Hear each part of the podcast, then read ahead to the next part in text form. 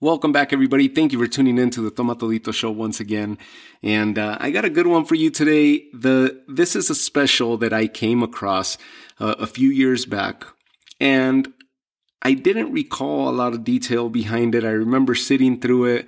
I don't think I finished it. I ended up skimming through and then uh, and changing it. I don't think I found it as interesting as I did this recent time.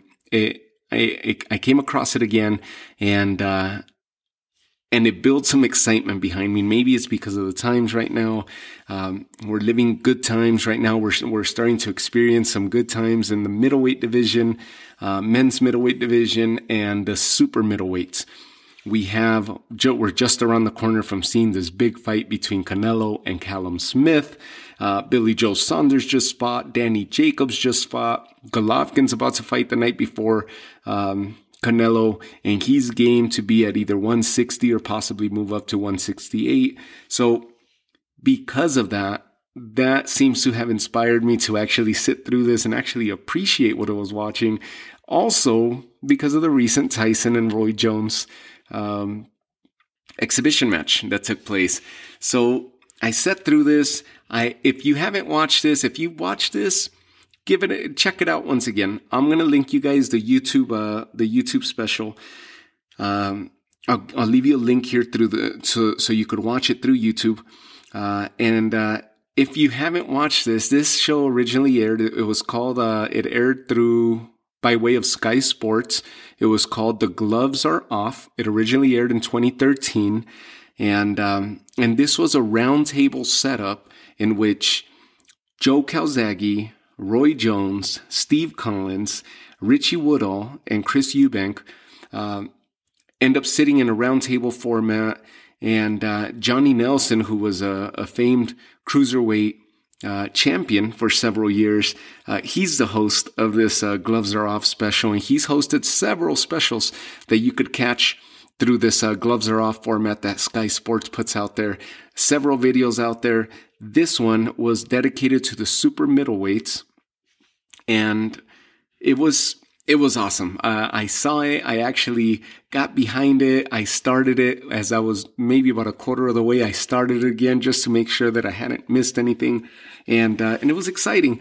Let's check out who was there at the table, and and we'll even talk about maybe who should have been there, and that wasn't. So Richie Woodhall is possibly the lesser known to American boxing fans, but I'm sure was well known to the hardcore boxing fans and even around the world. Uh, Richie Woodhall ended up finishing his career with a 26 and 3 record. Uh, 16 of those uh, victories came by way of knockout. Uh, he was a WBC super middleweight champion, and uh, that was his highest accomplishment. He lost, he actually faced one of the people, two of the people that were sitting there across from him or in that table with them. He faced Roy Jones at the 1988 Seoul Olympics, in which he lost to Roy Jones, and that loss ended up getting him in third place. Uh, and and he was med- he medaled with the bronze medal. He walked away with the bronze medal in the '88 Seoul Olympics. Um, he retired after his loss. His last match was against another person that was sitting there at the table, and that being Joe Calzaghe. He challenged Joe Calzaghe for the WBO title, and he he lost to Joe Calzaghe in a TKO loss in the tenth round, if I remember correctly. Uh, this happened in 2000, December of 2000, and uh, shortly after that fight, he announced his retirement. So Richie Woodhall, 26 and 3, 16 knockouts. Highest accomplishment was holding that WBC super middleweight championship and won the bronze medal at the 88 Seoul Olympics. Solid career by Richie Woodhall. Let's move on to another uh, person that was there, another one of the fighters that was there at the table, Steve Collins. Steve Collins had a solid, solid career, uh, 36 and 3 overall, 21 knockouts, he was the WBO middleweight and super middleweight champ. He beat Chris Eubank, who was one of the person, one of the people there at the table. He beat Chris Eubanks twice. Uh, he his fight with Joe Calzaghe was actually scheduled, and it fell through due to Steve Collins sustaining an injury just ten days prior to the fight. he sustains an injury, the fight's called off, and never got rescheduled, and both careers went a different direction. His fight with Roy Jones also was big talk. There was a lot of talk behind this fight taking place in uh, in the 90s. Steve Collins has come out numerous times, including in this same special. He is angry and going at Roy Jones, uh, basically saying that Roy Jones ducked him. And it was so entertaining to see this because it kind of uh, revived that fire, that flame inside of each one of these uh, these these legends, these fighters. Steve Collins numerous times has made the claim that Roy Jones ducked him, that he dodged him and avoided him. The fight with Roy Jones never materialized. Uh, he retired in 1997 with a 15 fight win streak. So out of those people that at the table, he fought Chris Eubank, and that was it. Uh, he never he never faced Woodhall. Uh, he never got the chance to face Calzaghe, and his fight with Roy never materialized. So awesome career by Steve Collins. If you've never seen him fight, check out some of his highlights. He's got awesome highlights. Richie Woodhall also long reach. Uh, tall fighter, long reach, uses reach very well, good power in his hands. Richie Woodhall was more of a banger, more like a Micky Ward style fighter. Uh, sorry, Richie Woodhall, right? Steve Collins, I'm, I'm, referring to, was more of a Micky Ward style fighter where he was more of a brawler. Uh, Chris Eubank. Let's jump into Chris Eubank. The famed Chris Eubank, right? A lot of power, gritty, flamboyant, talked a lot. If you've ever known anything about Chris Eubank, he was, he almost talked so much that people started not liking him. At first, they liked him. They liked how outlandish, how outspoken he was uh, so forth, and the showmanship. And then kind of people started turning on him towards the end of his career because of that, or midway to the midway point towards the latter part of his career, people kind of started getting tired of it. Um, nonetheless, solid, solid career. Chris Eubank, 45 wins, five defeats, two draws, 23 of those victories by way of knockout.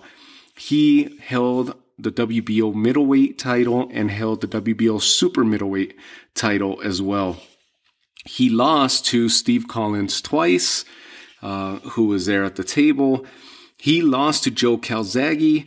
Uh, that loss to Joe Calzaghe, uh, Calzaghe obviously retired undefeated, right?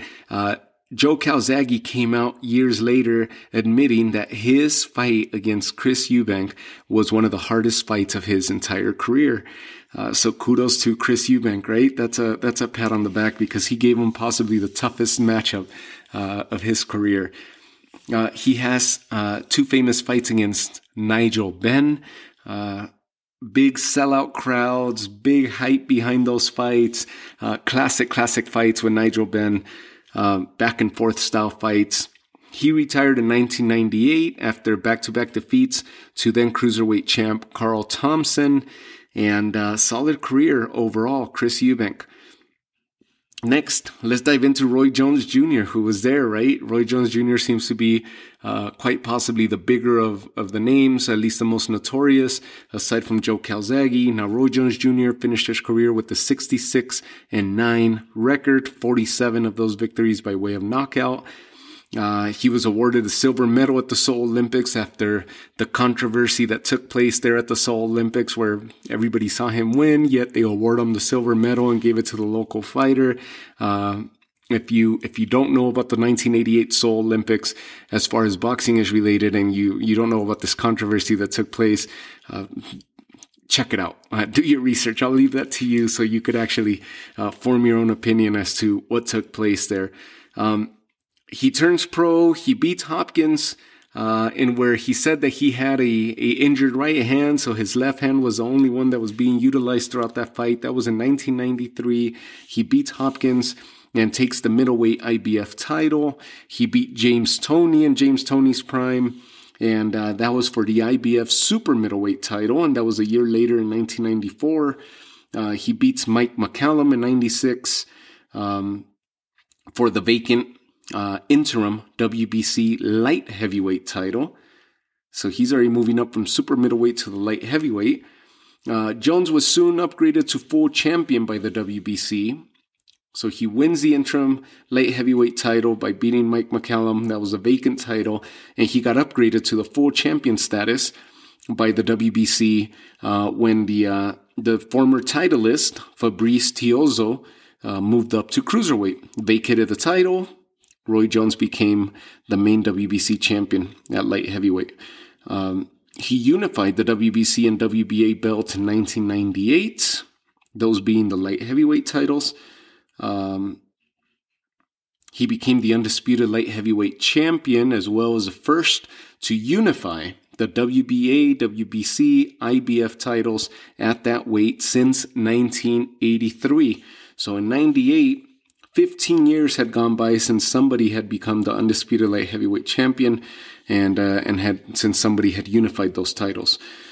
So again, 1998, that was before the four belt era. So that was the three belt era. And he was the unified champ WBA, WBC, IBF. Uh, he is noted for holding the WBC, WBA, IBF, IBO, NABF, WBF, and IBA light heavyweight championships, a record seven belts at one time. So that's one of the one of the records that Roy Jones holds to date. Um, he beat John Ruiz, heavyweight John Ruiz, to capture the heavyweight title, and that happened in 2003. Roy Jones is notorious for that. For he was known for having gone from 154 pounds all the way to heavyweight and being the only fighter to have accomplished that. Uh, he became the first former middleweight title holder to win a heavyweight title in 106 years. So not only does he start his career at 154 and goes all the way to, to title at heavyweight, but he held his first title at middleweight division, and it, in 106 years, that feat had not been accomplished. Accomplished. Roy Jones did it. Um, what else did Roy Jones do here? I mean, man, I got so many stats on Roy Jones. Um, Michael Spinks in 1985 had been the sole fighter to have claimed a major heavyweight championship in his first fight in the division. So Roy Jones accomplished something that had not been done uh, uh, before him, or, or that had been done before him 18 years prior to when he beat John Ruiz. In that 18 year span, nobody had done what he accomplished that night by beating John Ruiz. Uh, except for Michael Spinks. Michael Spinks ended up completing that feat in 1985, in which he challenges his first fight, moving up in a weight division, and ends up winning the fight and taking the title in that first fight at challenging at a new division. Roy Jones ended up accomplishing that feat in 2003. So not since 85 and Michael Spinks, uh, he was the only other fighter to do that at that time. He beat Richie Woodhall, like we mentioned earlier, at the Seoul Olympics. He lost to Joe Calzaghe in 2008. His fight with Steve Collins never materialized, and uh, he never fought Chris Eubank, who was the other member there at the table. Uh, he retired on a four fight win streak as a cruiserweight and retired in 2018, just a couple years ago. Uh, of course, that's been the talk, right? That Roy Jones actually fought way longer than he should have. Uh, most recently, obviously, we saw him, like I mentioned, with the uh, against Mike Tyson in the exhibition match, and uh, so Roy Jones just wow, just pages and pages of stats.